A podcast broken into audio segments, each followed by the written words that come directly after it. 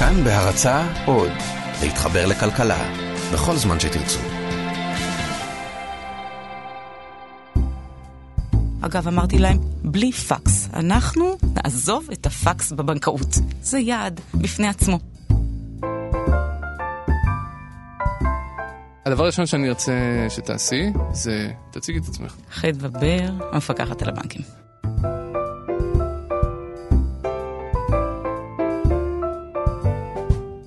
שלום וברוכים הבאים לחיות כיס, אני שאול אמסטרדמסקי. אם אתם חיים בארצות הברית או בבריטניה, יש המון דברים שאתם יכולים לעשות עם הכסף שלכם, ישירות מהטלפון או מהמחשב. אתם יכולים למשל לנהל את החסכונות שלכם לבד, לקחת משכנתה, לפתוח חשבון בנק שיהיה קיים רק בסלולרי שלכם, לעשות ביטוח, לעקוב אחרי כל המצב הפיננסי שלכם, מלא מלא דברים, וזו באמת רשימה מאוד מאוד חלקית. ובישראל, יוק. הבנקים הישראלים מתגאים בזה שאתם יכולים להפקיד צ'ק דרך האפליקציה בטלפון, אבל בתכלס רק חלקם מאפשרים לעשות את זה, וזה לא תמיד עובד. ובכל מקרה, הם לא שמים לב שבתוך הגאווה הזו מסתתרת העובדה שאנחנו עדיין עובדים עם צ'קים, מנייר. בוא נגיד שפסגת הטכנולוגיה זה לא.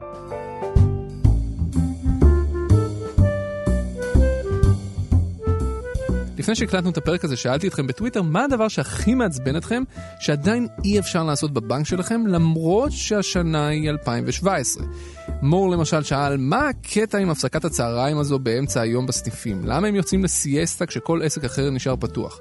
אה, צליל שאלה, מה הקטע עם זה שמעבירים כסף למישהו באפליקציה והם מתמזמזים איתו יומיים עד שזה מגיע אליו לחשבון? מה אתם עושים עם זה? ספרות במחשב, תזיזו אותן. אה, הילד שאלה, למה אפשר לראות פעולות בחשבון רק שלושה חודשים אחורה? אה, בני דאון שאל, למה הבנק לא נותן לסגור את החשבון אם יש איזושהי הוראת קבע? בקיצור, יש מלא דברים שמעצבנים אותנו בבנקים שלנו, אבל החדשות הטובות הן שיש מי שמנסה לטפל בכל השיט הזה. יש למשל לא מעט סטארט-אפים פיננסיים שמנסים לתת פתרונות לבעיות האלה ולעוד הרבה הרבה אחרות. ואם יש משהו שמרתק אותי בעולם הזה של הפינטק, כלומר ההייטק של תעשיית הפיננסים, זה המפגש של הטכנולוגיה עם הרגולציה. בזמן שהטכנולוגיה מתקדמת נורא נורא מהר, הפיקוח הממשלתי, כלומר רגולציה, מתקדמת נורא נורא לאט. בתחומים שבהם אין כל כך הרבה רגולציה זה פשוט לא חשוב. זאת אומרת, תארו לעצמכם מה היה קורה לאמזון אם היא הייתה צריכה לקבל אישור של רגולטור כלשהו על כל צעד ושעל שלה. זה בדיוק המצב בתחום הפיננסים. בהרבה מקרים, גם אם יש לכם רעיון פצצה ופיתחתם את הטכנולוגיה לממש אותו, יש מצב שפשוט אסור יהיה לכם לשחרר אותו לאוויר העולם אם לא תשיגו קודם את אישור הרגולטור. כלומר, מישהו חיצוני צריך לעבור על כל מה שהמצאתם, ולהחליט אם זה מסתדר לו עם מערכת החוקים שלו או לא. האם המוצר שלכם יכול לאפשר למשל את כל הפיצ'רים שאתם חולמים עליהם, או רק חלק מהם? זו הנקודה שבה המפקחת על הבנקים חדווה בר נכנסת לתמונה. אז התפיסה שלי היום כרגולטור, שצריך לעשות בזה שינוי, ואנחנו עושים שינוי. בעצם המטרה שלי, שאנחנו בעוד כמה שנים, לא רבות, אה, נוכל לעשות הכל, הכל מרחוק, ללא סניפים. כל פעולה בנקאית. המפקחת על הבנקים היא אחד הרגולטורים הכי חזקים בישראל, אם לא ה. היא מחזיקה ביד המון המון סמכויות שהיא לא צריכה אישור של אף אחד בשביל להפעיל אותן. לא של נגידת בנק ישראל, לא של הכנסת, לא של הממשלה. היא יכולה למשל לתת רישיונות לבנקים חדשים, או שהיא יכולה לפעול נגד דירקטורים מכהנים בבנקים כמעט בלי לתת דין וחשבון למישהו. זוכרים את דני דנקנר מבנק הפועלים? והיא זו שבתכלס החלטה שלה תקבע אם מערכת הבנקאות תישאר אותו הדבר, עם כל הבעיות וכל הריכוזיות והכל, או תתקדם למקום אחר. חדווה בר אמנם גדלה בבנק ישראל, בחטיבת המחקר שלו, אבל אז היא יצאה משם והגיעה בסופו של דבר לבנק לאומי, ועבדה שם בתור מנהלת הסיכונים הראשית של הבנק.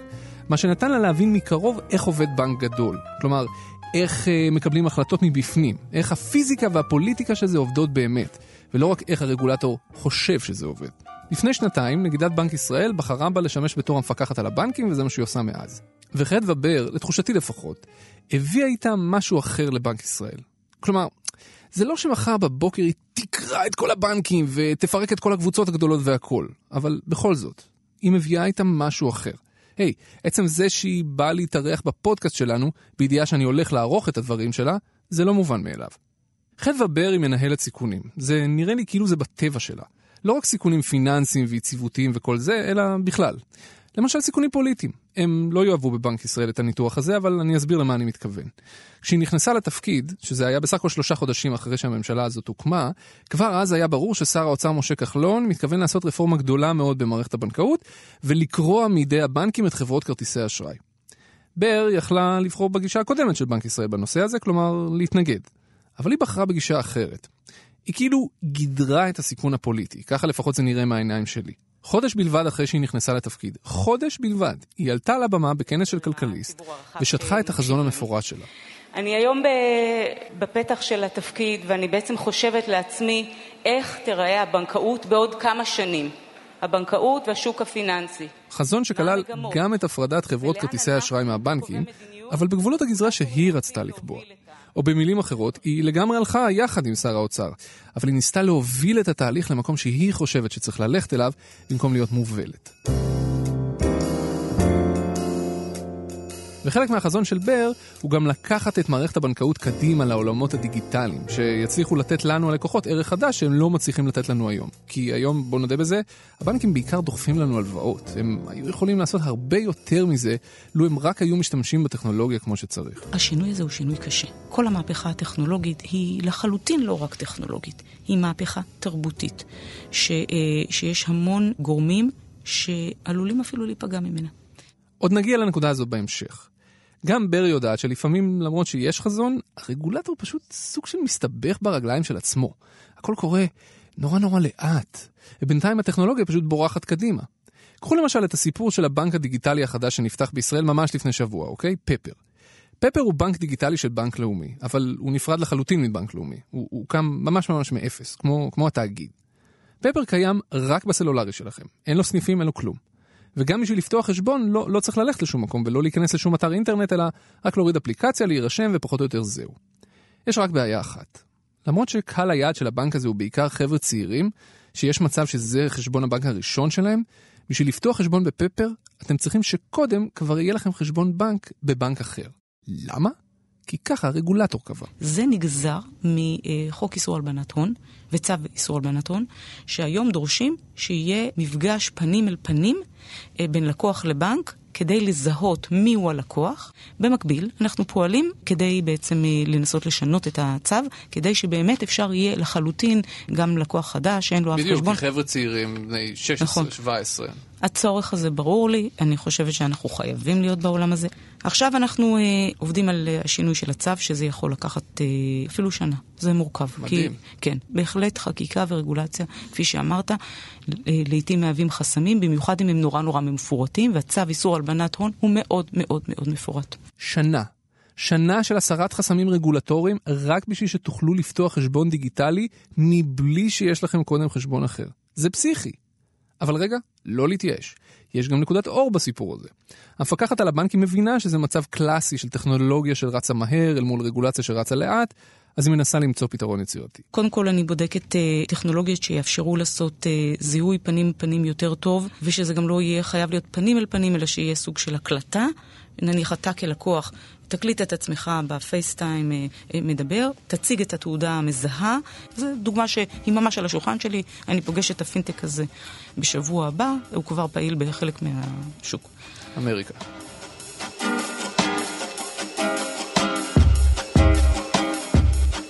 הסיפור הזה הוא רק דוגמה אחת.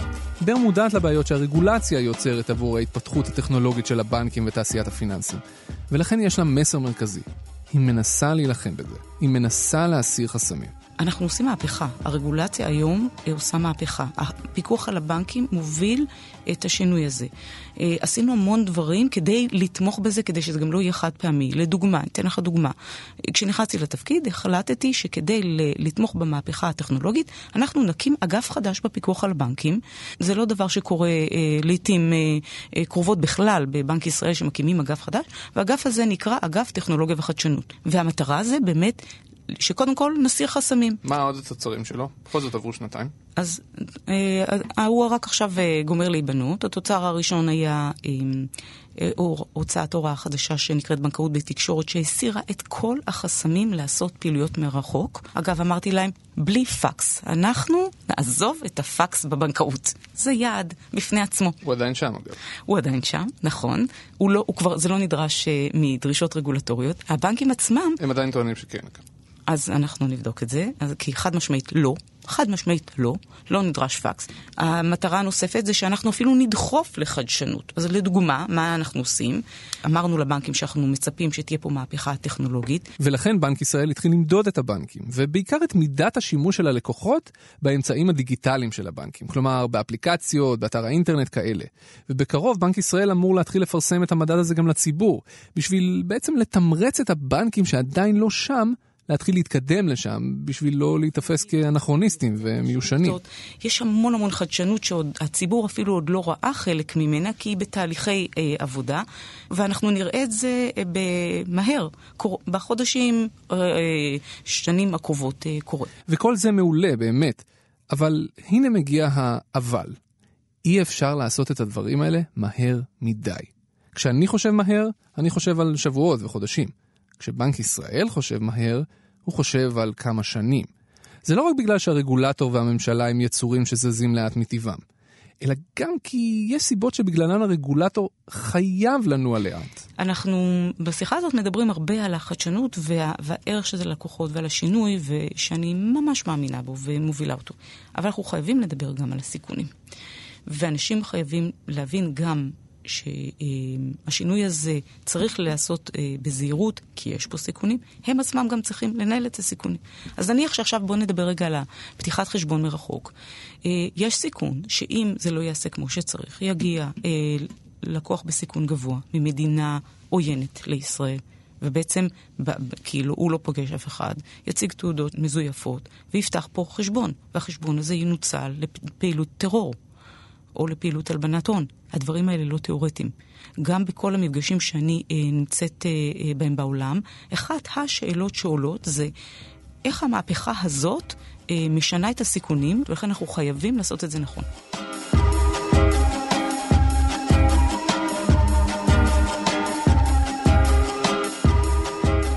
חלק מהסיבה שהשינוי הטכנולוגי במערכת הפיננסית מתרחש לאט-לאט הוא לא רק בגלל הרגולציה המכבידה, אלא גם בגלל שהגופים הפיננסיים המרכזיים, כלומר הבנקים בעצמם, הם גופים עצומים וכבדים שזזים נורא לאט. בנק שיש לו מערכת ענפה של סניפים ולקוחות נאמנים, שרגיל להחתים את כולם על אלף מסמכים ולשלוח מכתבים שאף אחד לא מבין ומה שזה לא יהיה, גוף כזה לא מבין במה שונה האפליקציה שלו מבנק דיגיטלי לחלוטין שקיים רק בסלולר. לקח לבנקים הרבה מאוד זמן להבין שהסטארט-אפים הקטנים האלה יודעים לעשות משהו שהם לא. למשל, לנתח דאטה במהירות ולהציע שירותים ממוקדים מאוד ברמת הבן אדם, לזוז מהר ולתת לנו, הלקוחות, חוויית משתמש שונה לחלוטין. עד, עד היום, בעצם התפיסה הייתה שהמידע הוא של הבנק. ולכן במובן מסוים זה יצר מצב שבו הלקוח היה שבוי בידי הבנק, כי רק הבנק ידע שהלקוח הוא לקוח טוב, ואפשר, והוא שילם לאורך השנים את התשלומים, ואפשר לכן לתת לו ריבית נמוכה, ו, אה, והמידע הזה לא אפשר אה, ללקוח בעצם לקבל הצעות אה, מגופים אחרים, בנקים אחרים, גופים פיננסיים אחרים. המצב הזה שרק הבנק שלכם ישב על כל המידע הזה ולא היה חשוף לשום תחרות חיצונית, גרם לבנקים להתנוון. לא רק בישראל, בכל העולם. תחשבו כמה הבנק שלכם יודע עליכם, אוקיי? הוא, הוא מכיר אתכם ממש ממש טוב. הוא יודע מה המשכורת שלכם, מה אתם משלמים בזמן ומה לא, מה החשבונות שלכם, מה ההוצאות שלכם, כמה ילדים יש לכם, הכל, מיליון דברים. אם הבנק שלכם היה יודע שיש לו איזה איום תמידי מבחוץ, שיבוא גוף מתחרה שנותן שירות יותר טוב ויגנוב אתכם, אז הוא היה משתמש במידע הזה בשביל להוציא ממנו תובנות חכמות ולהציע לכם שירות מדויק שמותאם רק לכם. אבל הבנקים לא יודעים לעשות את זה, אפילו לא קרוב. וזה בדיוק מה שכל הסטארט-אפים הקטנים והצעירים מנסים לעשות. והשלב הראשון, בשביל לאפשר את זה, הוא מה שנקרא Open Banking, שהרגולטור יחייב את כל הבנקים להפוך את המידע הזה להיות המידע של הלקוחות. שיוכלו למסור אותו לגופים אחרים בשביל לקבל שירות יותר טוב. היום הגישה לגמרי משתנה ואומרת, המידע הוא של הלקוח, הוא לא של הבנק, הוא לא של הגוף הפיננסי. אנחנו עובדים על הדבר הזה, שינוי דרמטי, שיש בו אה, המון אה, אה, חיכוכים רגולטוריים שצריך להסיר אותם, וחסמים, כי יש פה גם סיכונים. יש פה שאלות של מי, מי יחזיק את המידע, האם הוא ישמור אותו כמו שצריך, האם אין סיכון שפתאום איזשהו גוף שיקום ויחזיק את המידע, יפרצו לו אה, בסייבר, בהתקפת סייבר, ויגנבו את כל המידע של כל הלקוחות שהסכימו. אז אנחנו הולכים, אה, בעצם אה, עולים בסולם הזה עם שתי הרגליים, עם הרגל אחת של החדשנות והטכנולוגיה והשינוי, שזו הרגל שאני מאמינה בה, במקביל עם הדרישות שזה יהיה מאובטח. מתי בשנים זה קורה? מתי בישראל תהיה האפשרות הזאת? ריאליסטית, אה, אני חושבת שזה ייקח כשנתיים. למה, למה זה לוקח שנתיים? יש מורכבויות ענקיות אה, בשינויים במערכות המידע של הבנקים. אה, כל, פה, כל אה, דבר כזה אה, כרוך בעשרות מיליוני שקלים לבנק, התאמה של המערכות שלו. נדרש לעשות את זה בצורה ששומרת על המידע ואבטחת המידע, שזה אתגר מאוד מאוד גדול. אנחנו חווים סביבה שכל שני וחמישי יש התקפת סייבר ענקית. אנחנו חייבים לוודא שאנחנו עושים את זה בצורה אה, מאוזנת ששומרת על המידע, אה, ולוקחת בחשבון שיהיו התקפות סייבר. ושומרת על הלקוחות. ולכן זה דבר מורכב, המהפכה הזאת היא מורכבת, אבל היא קורית אה, ממש אה, כשאנחנו מדברים, ו- וכרגולטורים אמרתי לך... לעתים אגב, התזוזה האיטית של הבנקים לא נובעת מהמורכבות הטכנולוגית וכל מה שדיברנו עליו. אלא משום שוועדי העובדים לא בדיוק מאפשרים להנהלות לפעול במהירות, אפילו אם ההנהלות היו רוצות לעשות שינויים דרמטיים בשביל להתאים את הבנקים לשינויים במציאות. כמו לסגור סניפים למשל. שהיום 50% מהפעולות אה, הבנקאיות כבר מבוצעות אה, אה, באמצעים הישירים. כלומר, בלי מעורבות של פקידים. הכי הרבה באינטרנט, ואנחנו רואים מרבעון לרבעון עלייה. ואגב, זה מדהים. אנחנו רואים שזה קורה גם אצל הלקוחות היותר מבוגרים, אנחנו חותכים את זה לפי גילאים, וכמובן אצל הצעירים. אנחנו רואים אה, שזה גם קורה בפריפריה. אתן לך דוגמה, הייתי לפני שבוע בסיור סניפים, אני עושה כאלה סיורים אחת לחודש, הייתי במצפה רמון, בסניף במצפה רמון. נדהמתי לראות שאחוז מאוד גבוה, כ-70 אחוז מהפעולות הבסיסיות של אה, הפקדת מזומן, אה, צ'קים, העברות בנקאיות, מבוצע באמצעים ישירים. הסניף עצמו נמדד על הסיוע ללקוחות לעבור לעולם החדש הזה. כלומר, אנחנו בשיאה של המהפכה, זה קורה, אבל יש חיכוכים. אוקיי. Okay. כמה סניפים יש בעוד, uh, סניפי בנקים בעוד 5 עד 10 שנים? ב-2020 בישראל יהיו פחות 20 אחוז סניפים.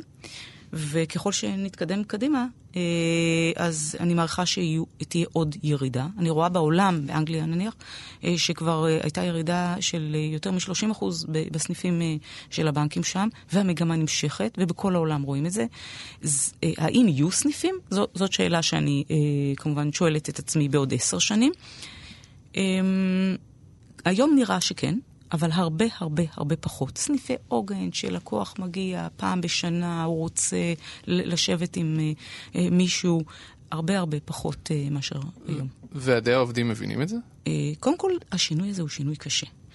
כל המהפכה הטכנולוגית היא, היא לחלוטין לא רק טכנולוגית, היא מהפכה תרבותית, ש, שיש המון גורמים שעלולים אפילו להיפגע ממנה, והם צריכים להתאים את עצמם. העובדים של הבנקים בהחלט היום עוברים אה, מהפכה. והתייעלות קשורה בצמצום בעובדים, צמצום בהוצאות אחרות, צמצום בסניפים, יש פה ממש מהפכה.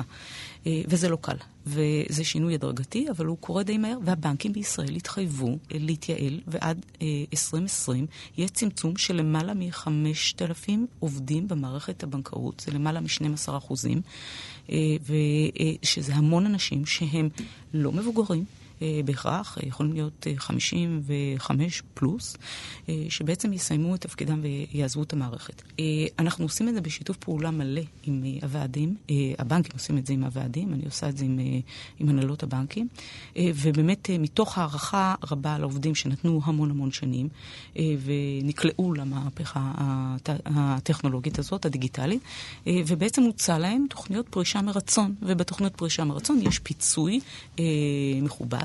לאנשים שבוחרים אה, לעזוב את הבנק, כי השינוי הזה קשה להם, כי הם פחות משתלבים, כי סוגרים את הסניף שלהם וסוגרים את היחידה שלהם ונדרשים לנסוע למקום אחר. אה, זאת מהפכה, ובהחלט אני רואה את הבנקים אה, וגם את אה, ועדי העובדים מבינים ואפשרו את השינוי הזה. יחד עם זאת זה בהחלט קשה.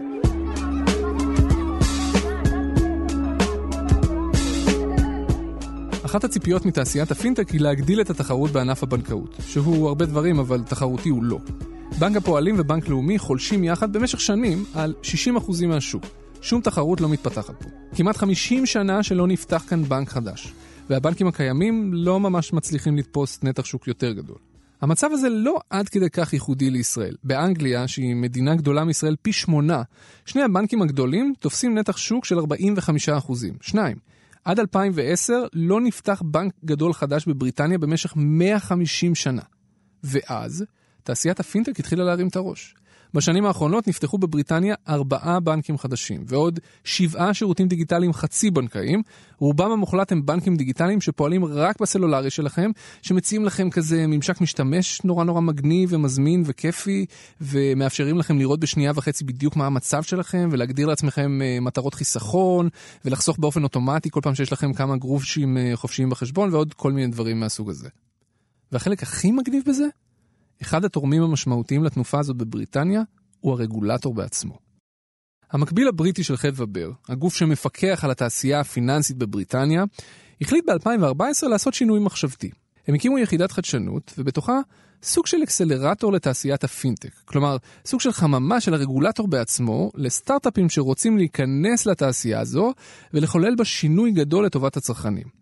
שאלתי את בר האם בישראל נראה דבר דומה. נסעתי לאנגליה מספר פעמים וביקרתי כי אני רואה אותם כמודל, ואנחנו מאמצים חלק מהדברים שהם אה, אה, עשו שם. בהחלט אה, מודל מעניין. לדוגמה, אימצנו את זה דווקא בנושא של רישוי של גופים חדשים. יש לי אה, מטרה. או שאיפה, אה, לתת רישיון לבנק דיגיטלי חדש בישראל, עצמאי, בלתי תלוי. לא פפר. אה, פפר זה אה, בנק דיגיטלי של בנק קיים, זה גם בסדר גמור ותורם לחדשנות ונותן עוד מוצר וגיוון ללקוחות, אבל אני חושבת באמת על בנק עצמאי נוסף בישראל שהוא יהיה בנק דיגיטלי. אה, ואני מחכה שיגיעו ליזמים כדי לבקש רישיון.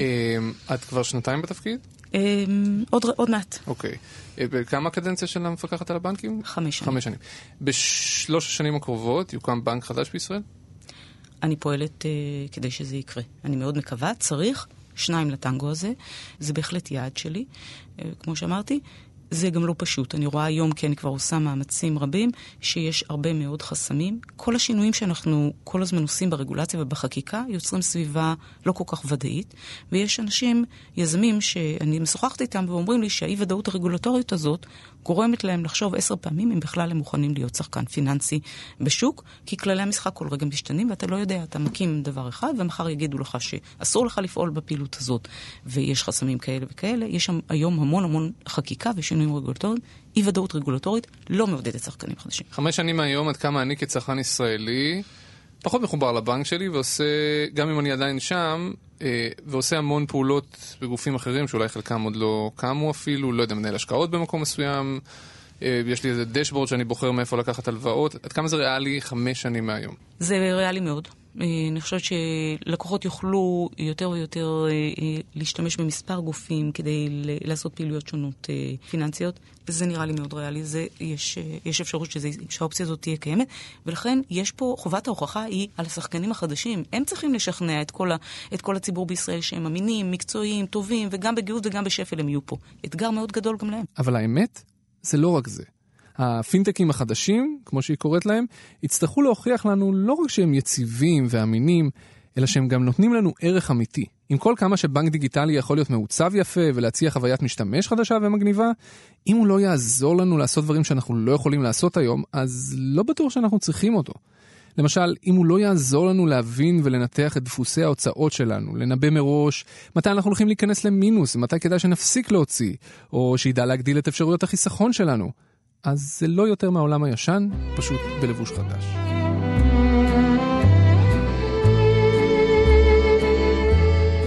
שאלה ממש ממש אחרונה לסיום. מה הדבר שהכי מעצבן אותך באופן אישי, שאת לא יכולה לעשות היום בצורה פשוטה בבנק שלך, ועדיין צריכה איכשהו להתקשר למישהו, לא, בטוח יש משהו כזה. כן, יש הרבה דברים שהם מעצבנים. אה, העובדה שצריך עדיין פקסים, ושאני רוצה להעביר איזשהו סכום אה, לחוץ לארץ, אה, ובנק דורש ממני לעשות את זה בפקס, למרות שאני יודעת שכרגולטורית אפשרתי לו לעשות את זה בלי פקס, זה מעצבן. זה מעצבן. חדווה בר, תודה רבה. תודה רבה, שאול.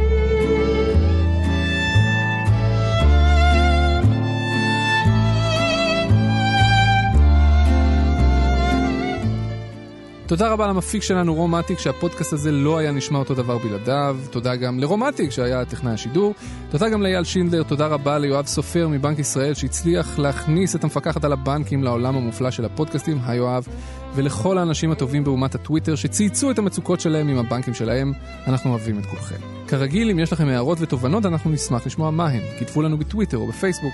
וחוץ מזה, כנסו לפייסבוק ממש עכשיו, תוך כדי נהיגה, אסור לעשות את זה.